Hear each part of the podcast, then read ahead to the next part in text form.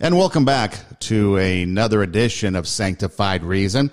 Sanctified Reason is a podcast where Dan Delzell and myself, Son Edom, talk about the things that go on in this world through a biblical perspective. And one of the interesting things that happens in life is when you have the intersection of the whole thing when it comes to the separation of church and state and how people will take that and run with it and how they have taken the definition or the meaning or the intent, I guess you could say, really, of the separation of church and state and caused it to be so that you can't have any religion when it comes to public schools, when it comes to government, when it comes to anything public, even like a cross on a hill, people will sue and say that it's a separation of church and state issue.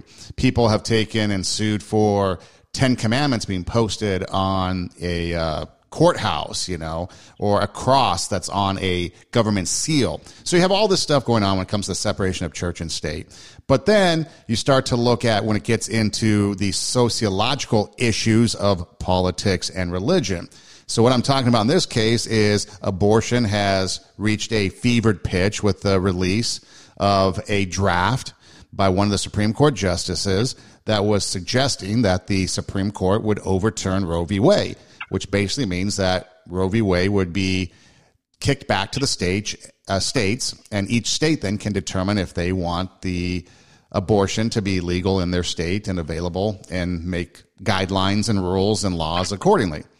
And so, because of this, people have both chimed in uh, from the religious standpoint as well as the political standpoint, but it's also bled into some outline issues. So, for example, in this case, you have a uh, an archbishop, I guess. I'm not really sure what the hierarchy in the Catholic Church is, but you have this pastor guy in San Francisco that has come out and said that Nancy Pelosi uh, should not get communion because of her belief in the rights to abortion. And so then that has caused a fury amongst the people and the media and so forth. I think this even happened to Joe Biden, you know, when he was running for president. I don't think he was elected yet, but they were talking about he should uh, not get communion because of his stance being pro-abortion. So, Dan, I thought this is something that we could kind of talk about. Is you know when you take a look at somebody like Nancy Pelosi and how she is so in favor of something that is against the theology, in this case, Catholicism, which is supposedly her religion that she believes in. So her church speaks out against something that she believes in. And so the church makes a statement that because you believe in this, which is opposite of what we believe as the church, we're going to ban you from doing something. She is outraged about it, and then it's a big deal.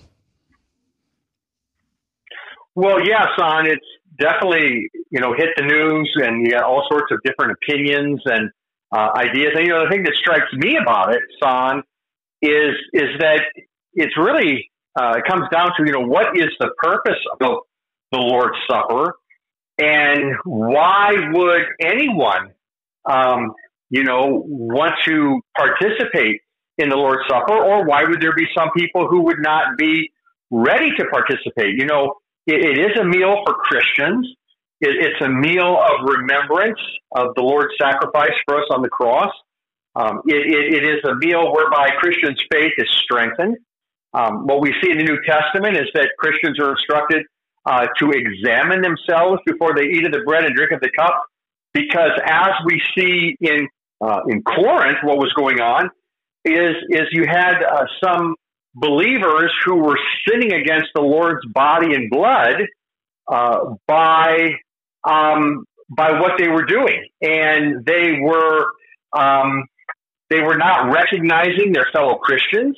Um, there were uh, there were cliques, and, and and so they were making a mockery out of the Lord's Supper. And it's kind of interesting the whole Nancy Pelosi deal that you know what the Catholic Church seems to be saying is that you know you're essentially sitting against um, the bodies of these unborn babies. I mean, they haven't used that language, but that's I'm, I'm kind of using that language. Um, you know, you're sitting against the bodies of these unborn babies by not advocating for them, by not taking their side, by not standing up for the most vulnerable among us, and and, thereby you're doing an injustice to them um, you're sitting against them. You're sitting against God by your promotion of, of abortion. That seems to be their position. And I don't know how you could argue with that position biblically, uh, because God's very clear in the Bible uh, what He says about murder, and and so for any church body to take a position that uh, says, "Hey, here's what the Lord's Supper is is about. Here's what it's not about." Um, I mean that you know God has given um, has given this uh, meal of remembrance to to believers and and to administer it uh, properly, uh, but also to administer it to those who are ready for it and, and to whom it will benefit. And and so what we see in Corinth is that because they weren't ready in their hearts and they were sinning against one another, um, thereby sinning against the Lord's body and blood, uh, Paul said you're doing more harm than good, so that they were harming themselves.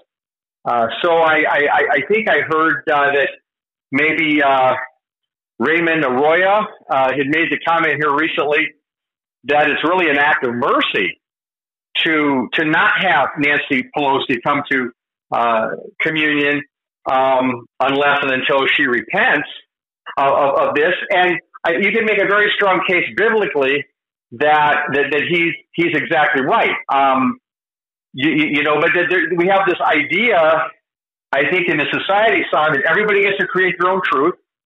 Um, and here you have a politician uh, who is seemingly, although I don't know what she has necessarily said about this in response, but seemingly maybe wanting to establish church doctrine. Now, even if Nancy Pelosi's not wanting to do that, I, I heard that the uh, major newspaper in San Francisco, I guess, came out with some deal that said, uh, you know, that, that maybe this archbishop or whoever, you know, I don't know if they said he should be, you know, removed from his position or what. But I mean, so, so you, you've got the media there in San Francisco and maybe politicians trying to establish you know, what, what should be the proper policy for the Lord's Supper. It's like, wait a minute. When have they ever been interested in that before? You know, when have you ever heard Nancy Pelosi talk about the gospel or the Lord's Supper or anything related to that? So it would just be rather ironic now. You'd have some in the media, let's say, and maybe even Nancy Pelosi herself, who would take issue with this. Now, I think ideally, Son, this would have been best handled privately with, with Nancy Pelosi rather than it becoming a public thing. Now, maybe they felt like they needed to make this announcement for multiple reasons, and you know, so that wherever Nancy Pelosi goes, other people will be aware that that this is the position that um, you know the Catholic Church or some in the Catholic Church are taking. So I, I think ideally it's better to handle this privately with an individual. But on the other hand, because she is such a public figure, and, and because she is taking, uh, well, she's showing public support for the killing of the unborn, um, I, I, think you can make a very strong argument that that they were justified in making this public announcement. Um, and it's just it's just kind of a sign of the times in which we live. You're going to have people who aren't going to like that because they think everybody should get to do whatever you want to do, and including you know bringing that into the church. And, and and so if we want to promote abortion in the church, we should be able to do that. If if, if we want to um, you know promote you know marriage to multiple people, or we want to promote same sex marriage, or, you know, things that, that, that scripture says go against um, God's plan, God's design, you know, the world says, well, forget about it. We need to dictate to the church the way the church needs to do it. And I don't know, you know, if Nancy Pelosi has responded to this, but but she has chosen to be a public figure. She has chosen to, uh, you know, to be a, a, a, promoter of abortion, and the Catholic Church is in the position to say, you know, we need to establish our own uh, doctrines and our own boundaries for the Lord's Supper, and that is well within the right of any, uh, you know, any Christian church, denomination, congregation uh, to establish what they feel is the appropriate way to, um, you know, to administer the Lord's Supper, and, and just as the church should not be, um, you know, getting, you know, going and, and uh, doing Nancy Pelosi's job for her. You know, she's responsible to the voters. She's responsible to those who have elected her. So also Nancy Pelosi should not be trying to do the job of the church or the church leader. So you know, I think if people will stay in their own lane, but um, once you come out as publicly as she has in favor of um, turning your back on the unborn, then um, I, I, think the Catholic Church, or at least that particular you know bishop, is doing um, something, trying to be responsible, so that we don't just say, "Well, the Lord's Supper." It doesn't matter what you believe about anything. Um, any, everyone should be welcome. Um, and it won't harm you, even though they were getting harmed in the New Testament by their sinning against the Lord's body and blood. It won't harm you today because we know better. You know, we know better today, um, and we can dictate on that. We we get to establish the rules on the Lord's Supper. But no, in the church, in the Bible, that's you know that was one thing, but we live in a different day. So it, it was a crazy time in which we live. Um, but uh, I was actually, you know, uh, I actually found when I when I heard that Son, I found that to be quite refreshing uh, in the sense that, wow, you know, taking a stand, um, trying to uh, make a statement that the Lord's Supper is there for repentant Christians. Repentant Christians. We're all sinners. We're all as guilty of sin as Nancy Pelosi. But when you take a public position um, on something that is sinful, then you have put yourself at odds publicly with with what the Bible is about and the mission of the church is about. And, and, and to think, and I don't know if Nancy Pelosi thinks this or not, but to think that I can do it my way, like Frank Sinatra, I can do it my way, um, and and the church has to just accept it. Um, that's that's beyond brazen, and so hopefully Nancy Pelosi just won't, you know, um, won't make a big deal of it. But I, I think it would have been good if uh, if they'd have gone to her maybe privately. Maybe it would have been nice if she. Well, I don't know. I don't know what she should have said about it, but um, she's the one son who is choosing to take the position she's taking. The unborn babies don't get a vote on that. Um, none of them. You know, the 63 million or so aborted babies have not been able to vote on that. I know it's a very emotional issue for people. I know that you know God forgives those who turn to Him who've had an abortion. I know our job is not to heap guilt upon those who've had an abortion. Um, never should that ever be our our uh, our, our role or our approach or our thinking. Um, but if we're not going to stand up for those who might still be born, who are unborn, they haven't been aborted yet. If we're not going to stand up for them, son, then who are we going to stand up for? You know, so that's kind of how I look at it. You know, there's a couple things going on with her. So first off, I'm not sure when she last went to church, but last week, I guess, is when the Archbishop from San Francisco came out and made the statement that she should not have communion based on her stance for abortion. So the first thing she does is go to church on Sunday and take communion. And then this week hit the news talk circuit, telling everybody that, you know, she took communion and then going and blaming everybody else, blaming the church. Why don't they go out and ban people who believe in the death penalty from taking abortion? Why don't you go and ban these other people? So right away, she made it all about herself and making a political statement for it.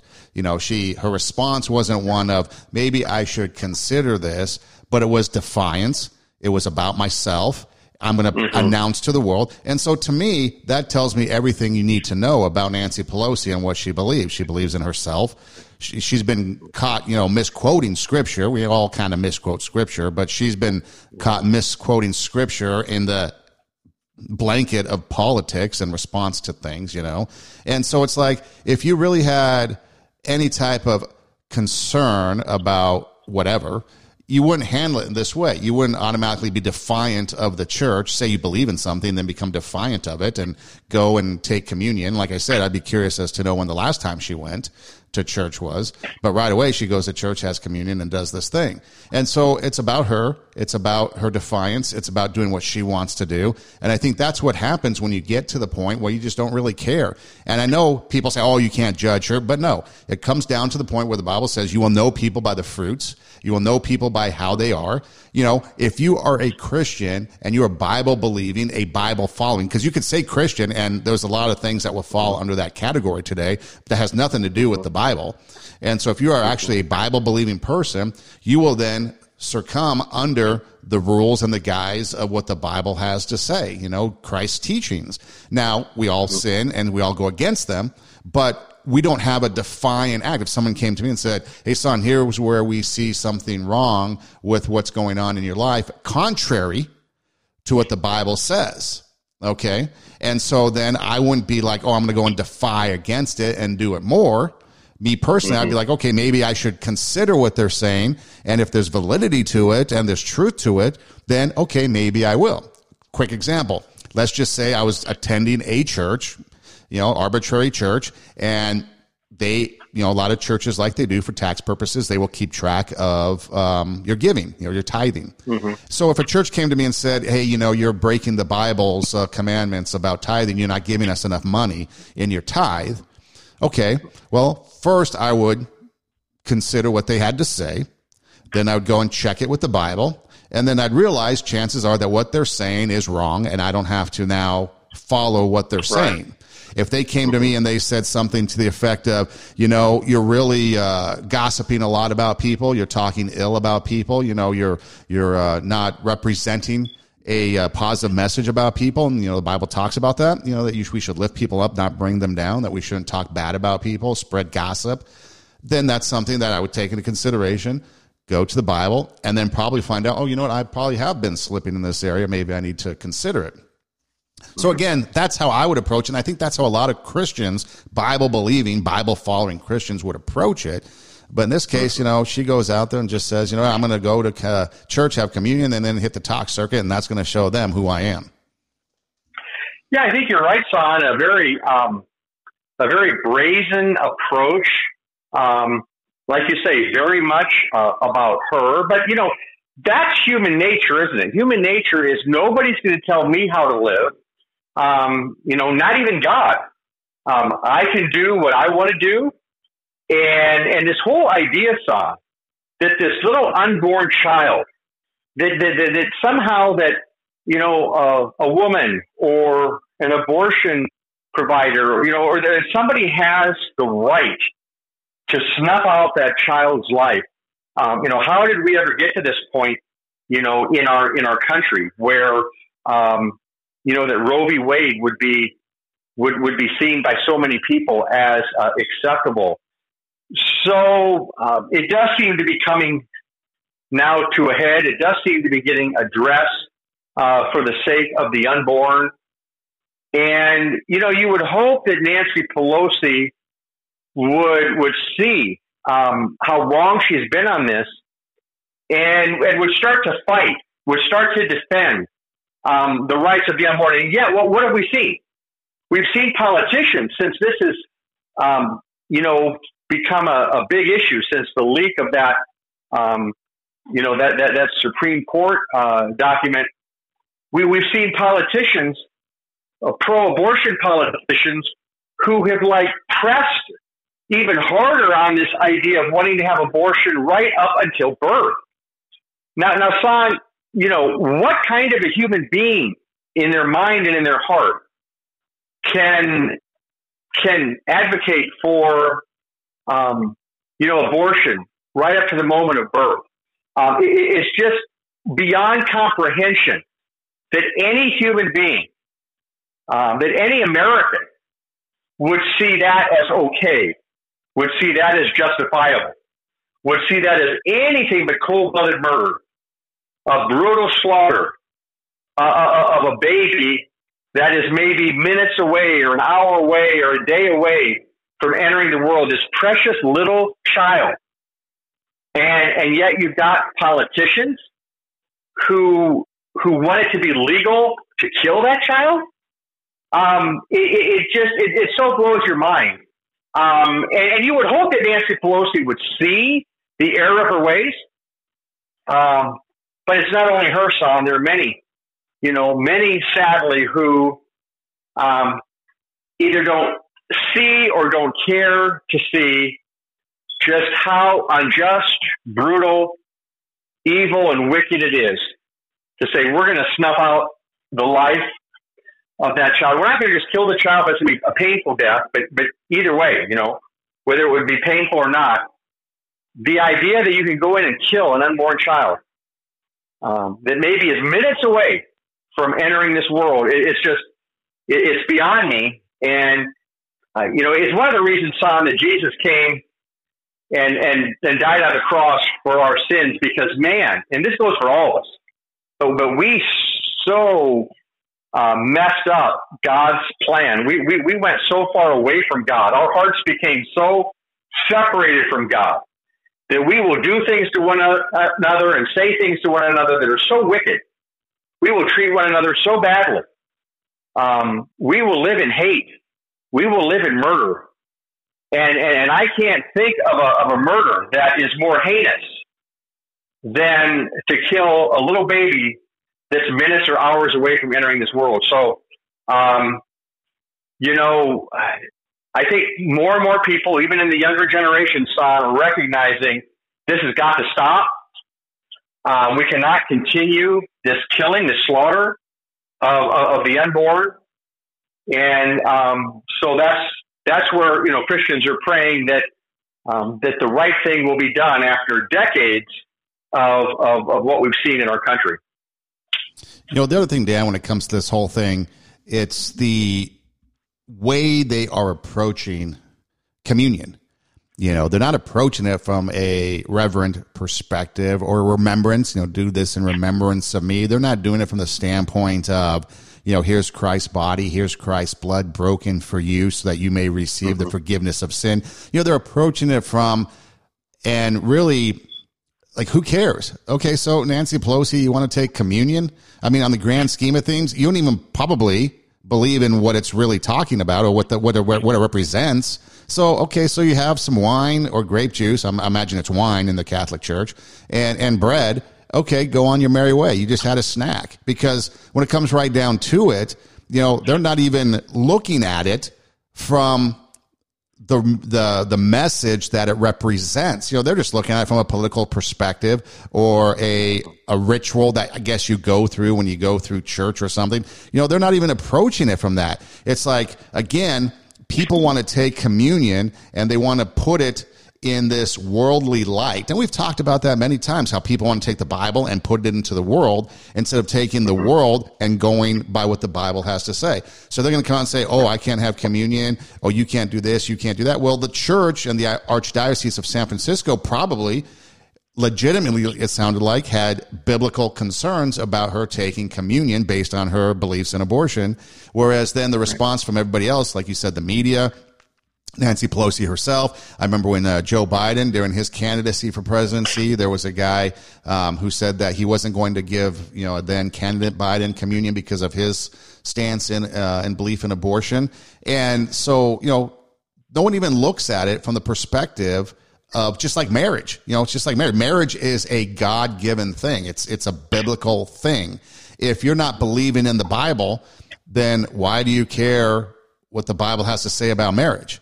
You know, it's kind of the same thing. Okay, so you want to have gay marriage? Well, how can you invoke the Bible in something that isn't biblical? You know, that'd be like taking the Bible and saying, like, you know, when you have Notre Dame play Boston College in football and both sides are praying for God to uh, let their team win, which side's God going to listen to?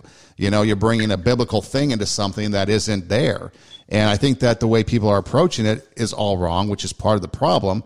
And I think what people can do is use this opportunity to bring back to focus exactly what it is. I mean, we just had Easter not too long ago, and you know the the the seriousness and the severity of Christ, you know, going to the cross, what he endured, what he suffered, what that you know uh, bread and wine represents. You know, it's something very serious, and yet people aren't taking it very serious. And so, you know, why even, like you said, take this public for that matter? Why even put it out there? Why are people even, you know, engaging in this wild conversation about it when they don't even understand what it's about to begin with, nor do they even care to recognize what the true meaning of it is? There's no conversation about what the true meaning is. It's all about, I'm going to do it despite what the archdiocese has to say. At no point in any of the articles have I read, pundits I've heard talking about it, Nowhere has anyone ever said, wait, this is what it really means. It's just all this other nonsense that goes on, which makes it a worldly thing and not a scriptural thing that they're dealing with.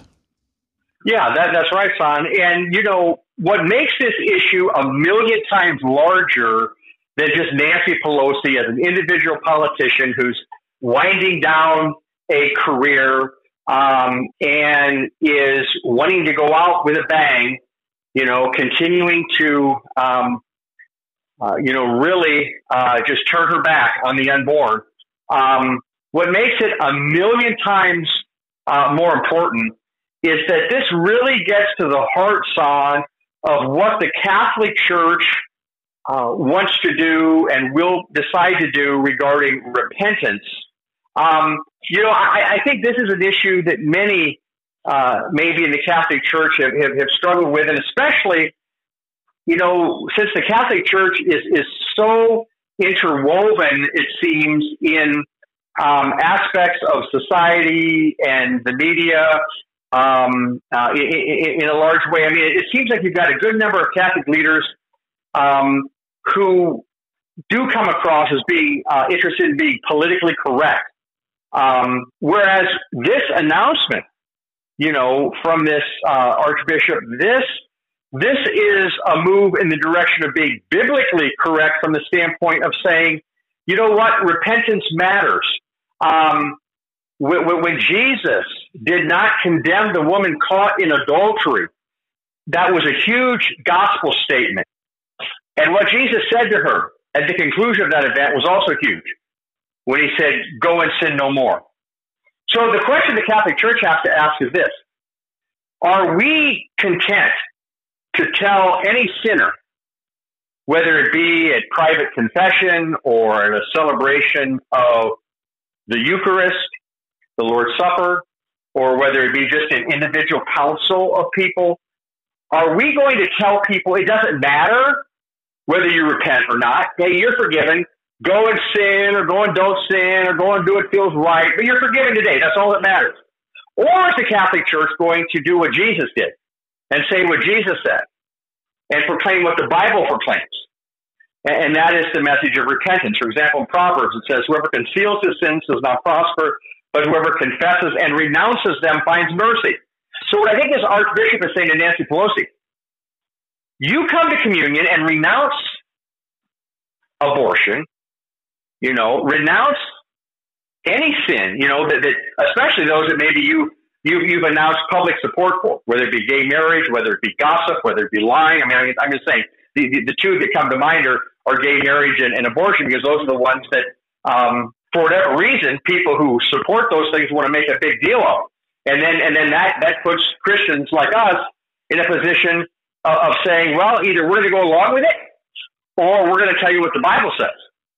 And, uh, and, and this is where you get the, the rub. This is where you get the, the tension. But, but, but the question then, Son, boils down to um, is the Catholic Church, do, do they want to be biblical or do they want to be political? Do they want to do what Jesus did? Or do they want to do what keeps certain politicians happy? Because if they want to do what Jesus did, then their message to people won't simply be that your sins are forgiven because of Christ's death on the cross for you. Their message won't only be your sins were forgiven before you even came to communion because you're a believer. And if you're a believer, your sins were forgiven before you even walked in this church. That's being biblical. You don't have more forgiveness after the Lord's Supper than you had before if you're going to preach the Bible. Because the Bible says every Christian is completely forgiven. Um, and that's before you take communion or not. Forgiveness is not given out in parts. Um, you're either completely forgiven or you're not. Now, having said that, yes, God wants us to confess our sins. It's very important. Very important that we repent of our sin, that we turn away from it.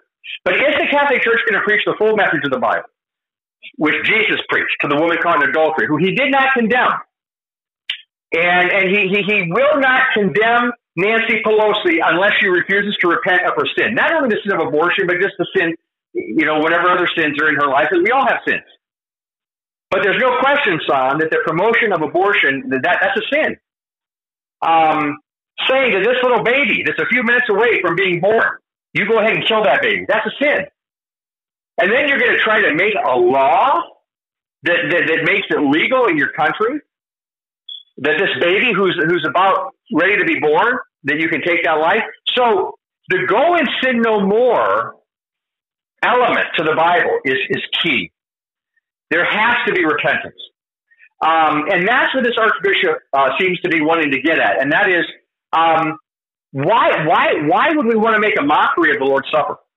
Why would we want to make the Lord's Supper something where you can hold any position about anything, and you can make it public? Which, by the way, son, I mean Nancy Pelosi is the one who's chosen to make that public, and she's chosen to be a politician, and she's chosen to take the position she has. So, so I mean, you know, it wasn't like somebody went out and like dug that up on this person who had, leads a very private life and oh, here's a person, you know, here's a person who's sitting against God, and we want the world to know about it, you know. But no, because of her position, son, and because she's made a very public um, stand on that, I think it is well within the right of, of her church, the Catholic Church, to um, to address it publicly. Although, like I say, I think it would have been preferable to do it one on one. But, but, there's a bigger thing going on here too, son. And I think what that archbishop is doing is saying, hey, to, to the rest of his Catholic leaders across the country, really around the world, and that is, hey guys, are we going to be serious about repentance or not? Because, hey, I'll take that stand here. I'll, I'll tell the priests here in, in this archdiocese, I'll tell the priests here what we need to do. But this is this is biblical. This is Catholic, you know, um, and, and hoping that others would follow. But but but you know, it's gonna it, it boils down on you know ultimately to individual individual archbishops, individual priests, individual um, Catholics, just like it does boil down to every individual human being. What am I going to do with Jesus? What am I going to do with the Bible? What am I going to do about repentance? And and Jesus, his first sermon, son, was repent and believe the good news. So when he told that woman, "Go and sin no more," What Jesus was saying is this, and this is the message that I think I, I hope Nancy Pelosi hears loud and clear from her church. Um, the, the message Jesus was telling the woman is, "You're not condemned. I don't look at you as like some bigger sinner than others." Okay, I mean these Pharisees who are trying to stone you, they're they're not even they're they're so far through the kingdom of God, it's not even funny. They're judgmental, they're hypocritical, they're not with me. Okay, but but he was not looking at the woman caught in adultery as a bigger sinner, but he also was not sending her out, son, to continue sitting freely. And that's the message I think that they're trying to give to, Nancy Pelosi. It's like, hey, the gospel is here for you. But if you're going to make a mockery out of it by refusing to repent, then that's between you and God, and we'll try to counsel you and love you and gently guide you in the right way. But we are not going to lower God's standard. We are not going to change God's message of repentance simply because you don't think there's anything wrong with taking the life of a little baby who's going to be born one hour from now. And, and, and because you're so deceived, and because you're living in such darkness that would allow you in your mind to justify that, um, you want us to change what God says? No, we can't do that, Nancy. We, we, we cannot do that. So um, this is going to be a challenge, son, for the Catholic Church as a whole. Does repentance matter? And if the Bible matters to the Catholic Church, then it will matter. If Jesus' ministry matters to the Catholic Church, then it will matter. And that's why when I saw what this archbishop had said, I thought, well, hey, um, now here's something to work with. Here's something that you don't hear every day. Uh, a leader that, um, you know, wants to take a stand for truth. And by the way, son, you know, mainline denominations, as you know, we've talked about it, mainline denominations that are going through all the discussions about you got some people and you know, whether it be some Methodist, Presbyterian, Lutheran, others, you know, uh, wanting to change the rules on marriage, wanting to say that, that you know it's okay, we're going to marry two people of the same sex. It's the same. It's the same principle.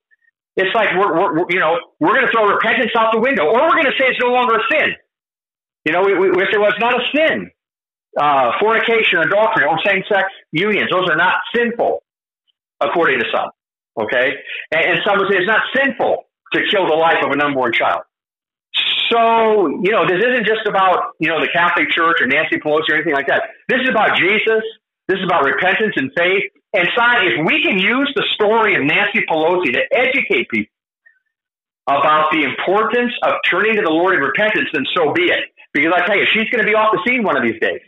And she's going to have to stand before the Lord, just like the actor Ray Liotta, who, who uh, passed away in his sleep, um, I guess maybe last night, 67 years old. You know, famous people die, just like, you know, ordinary people, unknown people. And Nancy Pelosi is going to die uh, at whatever point God has for her. And she's going to have to do the same thing Ray Liotta is going to have to do, each one of us. She's going to have to stand before her Creator And what is she going to say to her creator, son, about her support of killing the unborn? Well, that's between her and her Lord. But there's still time for her to repent of that sin.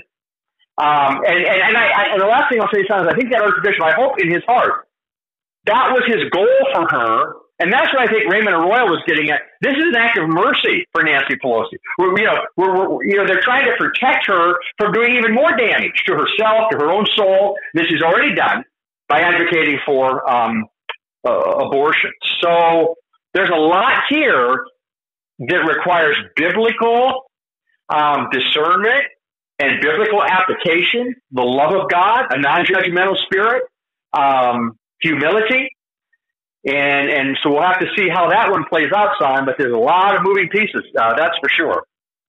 You know, the other thing that is interesting that comes from this is that separation of church and state. You mentioned it earlier as we started the uh, program when it comes to the uh, reporter, news people, whatever, that say that the archbishop should be barred or kicked out of his position or whatever. So again, you have this separation of church and state. And originally, the separation of church and state, which was founded by our forefathers, was that the intent was that because they were uh, fleeing religious persecution, and that the state church of England was, you know, keeping them from, you know, practicing their religion the way they wanted to that the separation of church and state was intended to be that there's going to be no state sanctioned church or religion that everybody must follow. Instead, it allowed for the freedom of religion. And so what people have taken that and said now the separation of church and state means you can't have church or religion in government. You know, so you take out prayer in school, you take crosses off hills, you take 10 commandments off of courthouses and so on. And so anytime there's something where the government doesn't like when somebody does something, you know, they preach separation of church and state.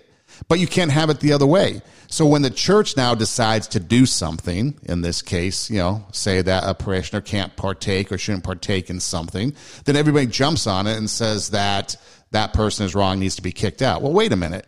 You can't have a separation of church and state go only one way where you keep religion out of the state you know, it goes both ways. State, stay out of religion. You can't come in and force the church to change their beliefs, to change whatever it is that you want them to change. I think uh, Hillary Clinton, you know, not too long ago came out and said that, you know, we need to rethink Christianity because it's old and antiquated, basically. And she was saying that, you know, we need to change with the changing of the times. You can't come in as a state government and tell the church what to do. You know, that was a big thing that we learned with COVID. You know, John MacArthur's church, he kept his church open. He kept practicing, uh, his exercising his right for uh, freedom of religion along with the freedom of gathering. But then he was sued and all this took place and he eventually won, which reinforced the fact that the government can't come in and tell the church what to do. The separation of church and state goes both ways, and people don't realize that. People want it to go one way. The state can come in, tell the church what to do, but the church can't do anything about it, nor should the church say anything when it goes against them, you know, and you see it all the time. You see it when it comes with, uh, you know, bakers. You see it come with florists. You see it come with all these other small business people that don't want to bake a cake or make some flowers for a same sex marriage because it goes against their religion. People will come in and sue them for that, saying that, you know, it's a violation of whatever. But yet it's like, wait a minute separation of church and state as you want it to be goes both ways, and yet they only want a one way, and that is to oppress the church, oppress the religious beliefs of others, and yet not go the other way. So when it comes to mandates of vaccines, and they're like, no, we don't want, we want a religious exemption, they're like, no, you can't have it.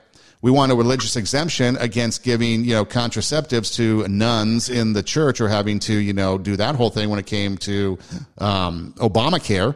You know, the government just pushes and pushes, and that's where we've gotten in this uh, state in America, in our country, is that all the government and all these liberals and all these like non-Christian people, all they want to do is suppress the church and oppress the church, and they don't understand that if you want the separation of church and state as you see it, it goes both ways, and you can't come in as the state and tell the church what to do.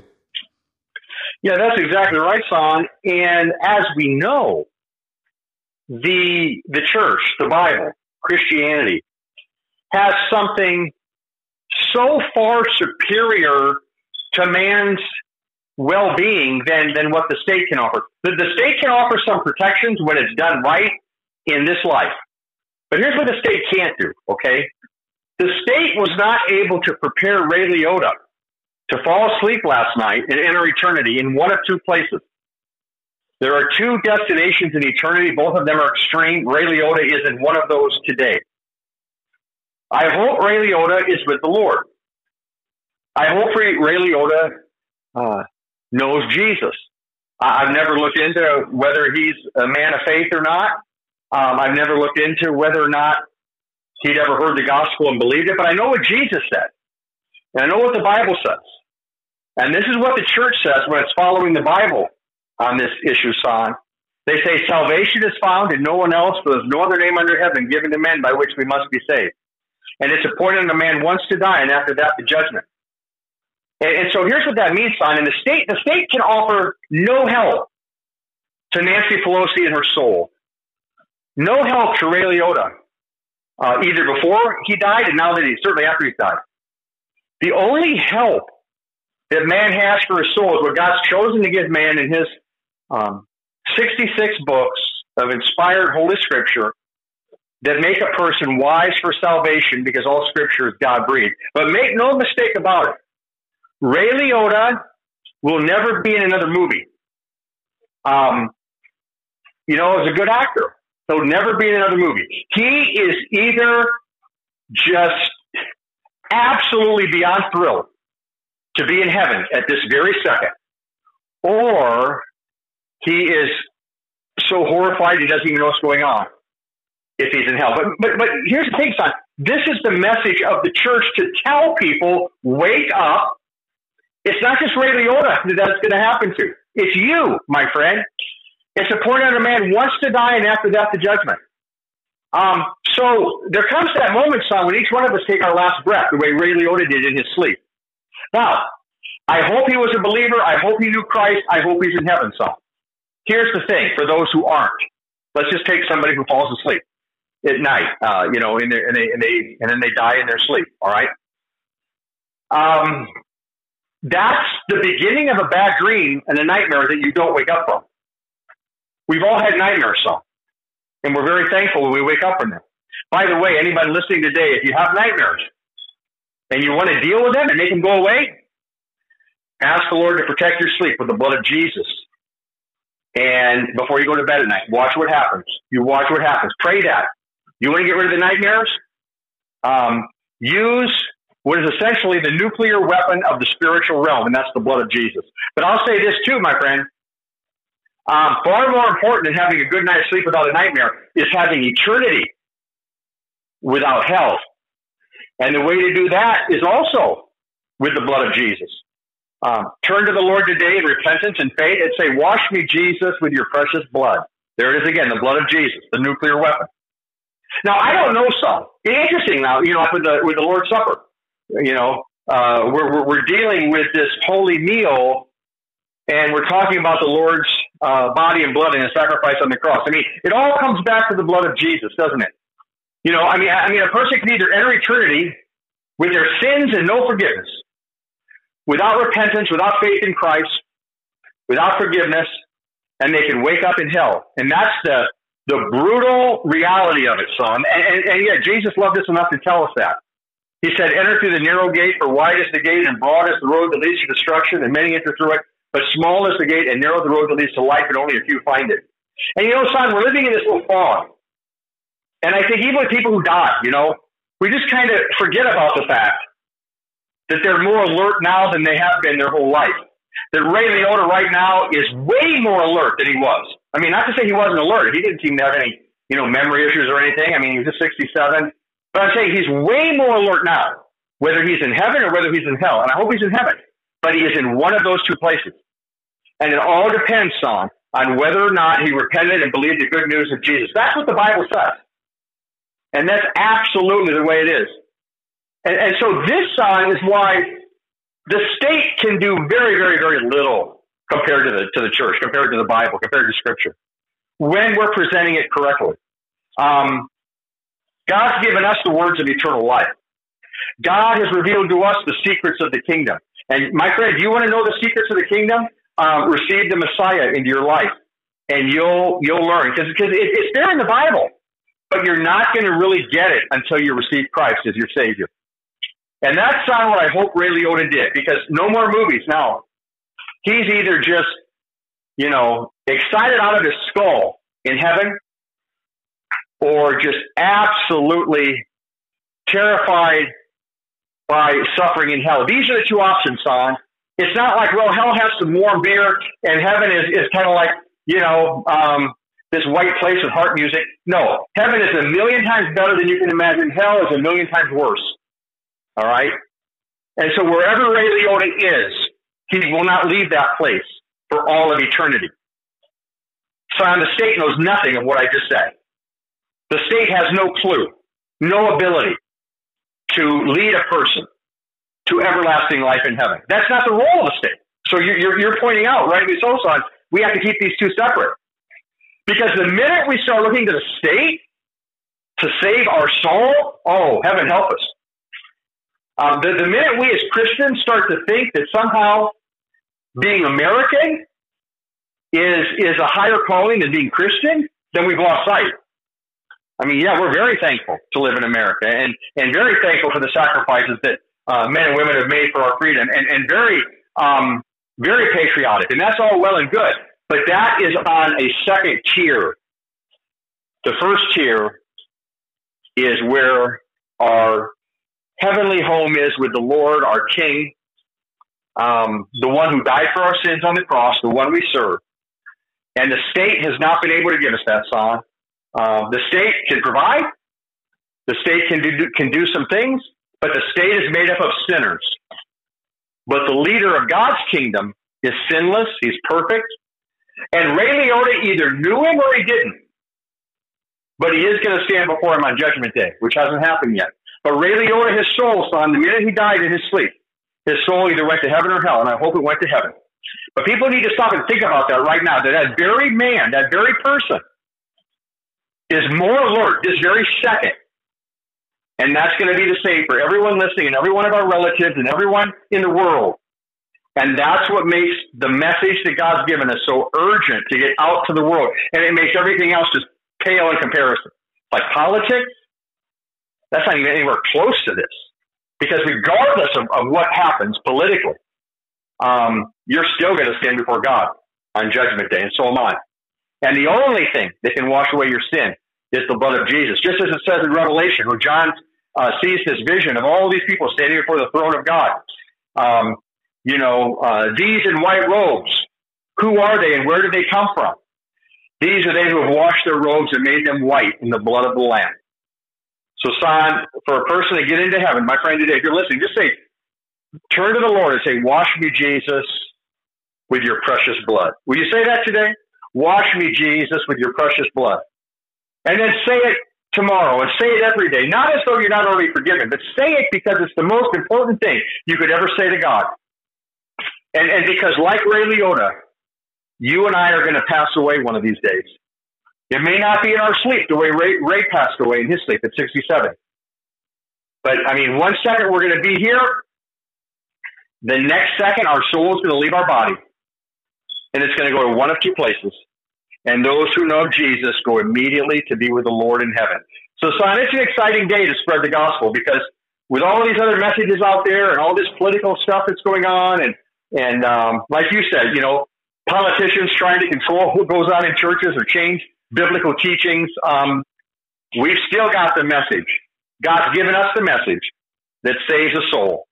That God so loved the world that he gave his only begotten Son, so whoever believes in him will not perish but have everlasting life.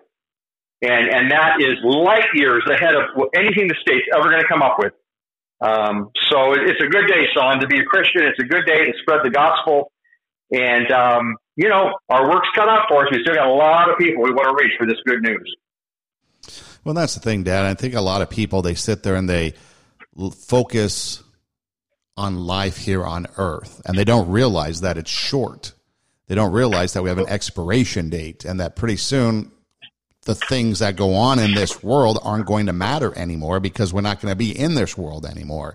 And so we're focused so much on the petty stuff that's going on, you know, in our lives and not focused on the long term, you know. So, for example, if we were going to use Nancy Pelosi as an example, you know, instead of being petty and running off to church and taking communion and then going and hitting the talk shows and talking about it, you know, mm-hmm. you would think, okay, well, there's other things that are more important, like the killing of an unborn or the homelessness.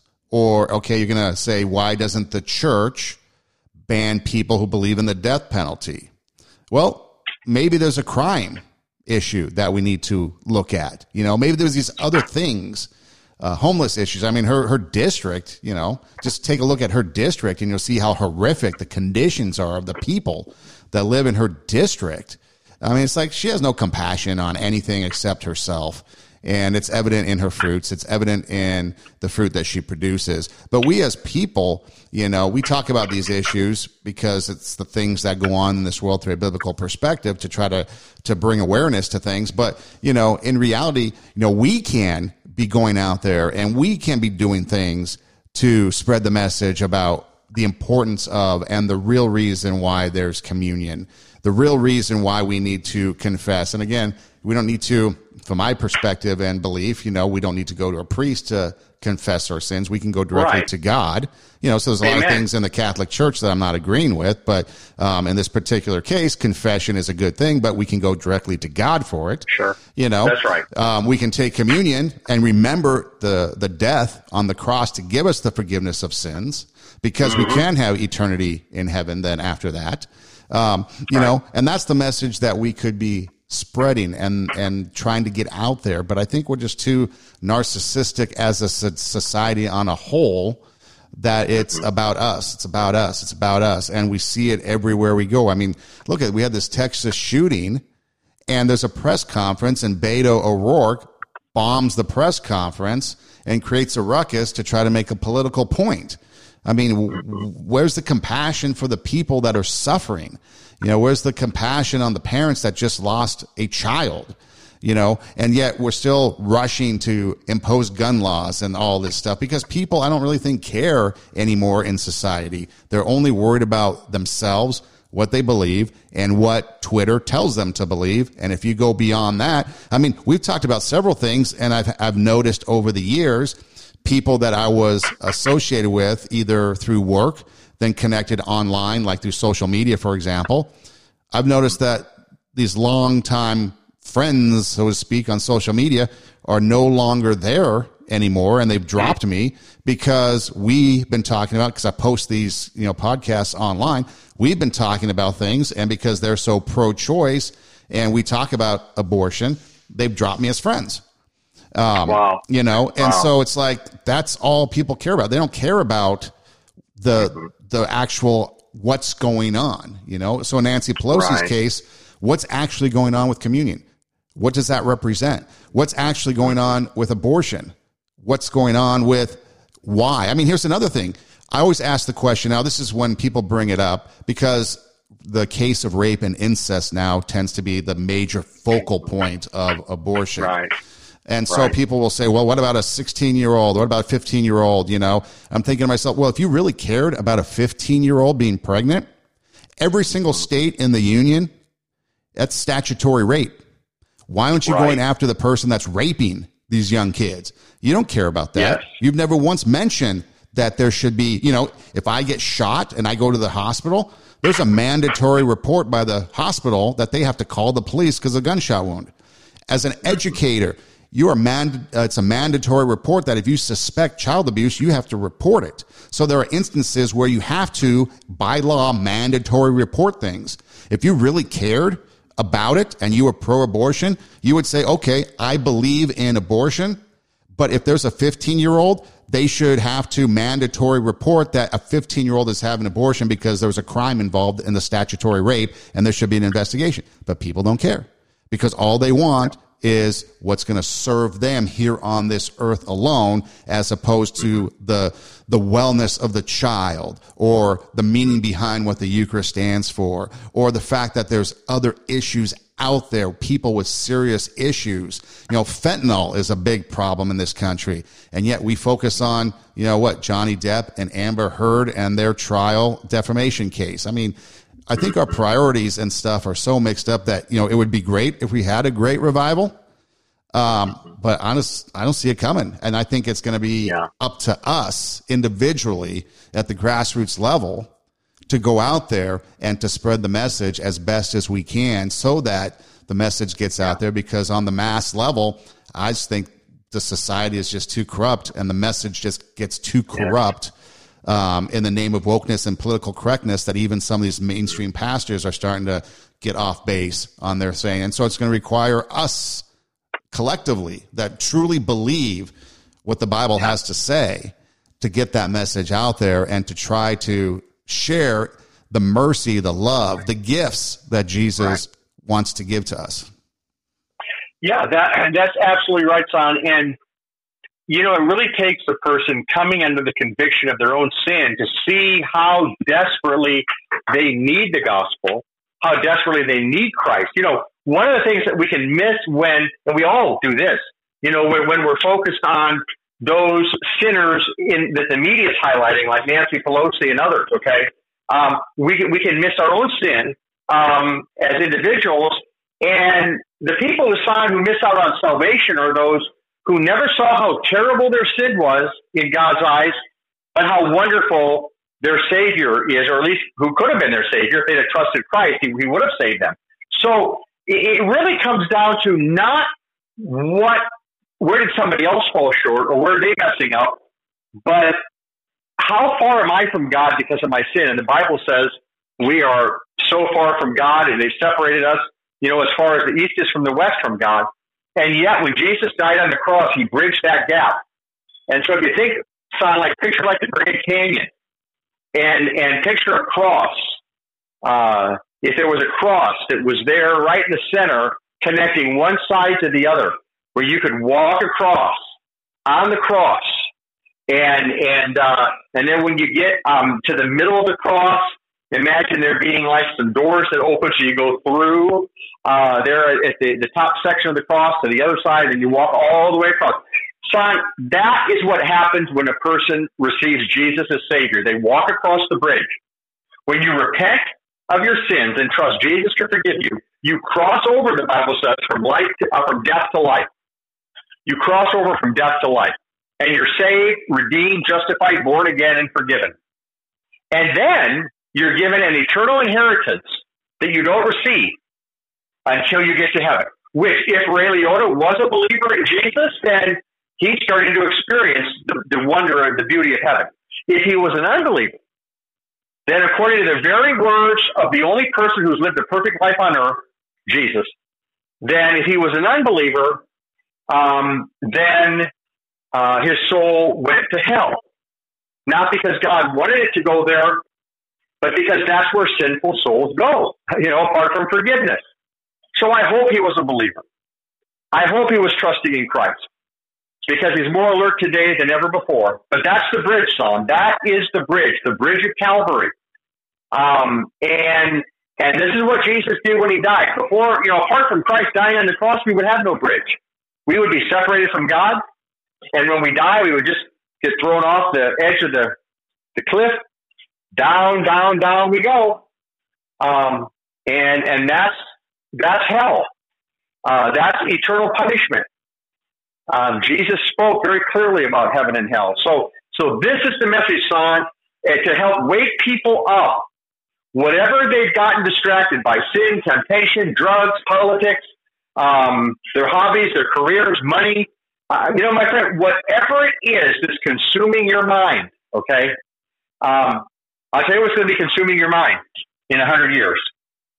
Your mind will be consumed with the extreme conditions you find yourself in. And I can guarantee you, based on God's word, you will be in extreme conditions. Heaven is so extreme, you know, for the good and the joy. Hell is so extreme for the agony and the suffering and the pain. Jesus said there's weeping and gnashing of teeth in hell. And yet, in Psalm 16, 11, it says, You've made known to me the path of life. You will fill me with joy in your presence for the eternal pleasures at your right hand. The eternal pleasure. So, what I would encourage you to do right now, my friend, is you listen to this. And, and I would encourage you to do it right away. Say to the Lord, Wash me, Jesus, with your precious blood. Put your faith in Christ today. Trust in Him today. Make sure that you don't go to bed tonight the way Ray Liotta did last night and assume you're going to wake up tomorrow morning because you may not, and I may not. Don't go to sleep tonight. Don't put your head on that pillow without first saying, Wash me, Jesus, in your precious blood. Yes, Lord, guard my dreams with your blood, protect my dreams from any nightmares. But, oh, my friend, you got to do a lot more than that. Um, you, you want to focus on a lot more than just a good night's sleep. Focus on eternity. Ask the Lord to wash away your sins. And then you'll be given the free gift of eternal life. And it's that easy. It's so easy because it costs God so much. But humble yourself before the Lord, repent and believe the good news, and just say, Wash me, Jesus, with your precious blood. And say that until you know that you know that you know your sins are forgiven. Because they will be forgiven instantly. But sometimes it takes a while before we really have the assurance that, that we want to have. Just keep focusing on the gospel promise, reading the Bible, meditating on God's promises. That assurance will come. D.L. Moody said, faith is the root, assurance is the flower. Assurance is the flower. So, you know, here we are in springtime. Flowers have been popping up all over. Faith is the root, assurance is the flower. Make sure your faith is in Christ. Make sure your faith is in Christ. And then the flower will grow, and one day you'll wake up in heaven, and it will all be good. And so for Ray Liotta today, there's no going back, no more movies. I want you to think about him tonight when you go to bed. I want you to remind yourself tonight, Ray Liotta is either in heaven or hell. And we all hope he's in heaven. We all hope he's in heaven. But there are many who don't get there. This is the very hard but true teaching of Jesus. And when I say hard, it's hard to hear. But we, you know, it's like if you go to the doctor and he gives you bad news. That's hard to hear. What was Jesus going to do? Lie to us? Not tell us the truth? Not tell us the right stuff about heaven and hell? No. He told us the way it is. And that's why today is the day of salvation. And Jesus said, Come to me, all you who are weary and burdened, I will give you rest. Just come to the Lord today.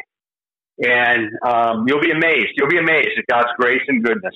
Uh, just as millions of, of, of people have found out when they placed their faith in Jesus Christ. Dan Dozel with us as always as we talk about the things of this world through a biblical perspective. And Dan, as we move forward, it'll be interesting to see if there's any more fallout from this or if it's just another news story that passes on. But all we can do is can continue to put our faith and hope in the Lord and know that one day we will be in heaven, in paradise, and the rest of this earth and the things that go on will be uh, will be passed on. And so we appreciate your time Amen. and your comments and everything that you have to to share with us. And we look forward to many more conversations as uh, the Lord allows. Well, I sure look forward to that too, son. And when you made that comment, the, the verse that popped into my mind was, "For what is seen is temporary, but what is unseen is eternal." Ray Liotta is now seeing things that are eternal. In his, he's reached his his eternal destination. Um, what is seen, my friend, is temporary. What is unseen is eternal. Keep your eyes on what you don't yet see, but believe by faith what Jesus has done for you. So thank you, son. I really uh, appreciate all you're doing to get the word out there and to just be able to partner with you in your exciting podcast. So I look forward to our next visit. And for uh, those of you listening, hey, thanks for listening. You can always find us on uh, radiowarp.com. That's radio W A R P, radiowarp.com. You can click on the Sanctified Reason logo, and then all of our shows pop up. And so we appreciate it. Do tell a friend, and until next time, God bless.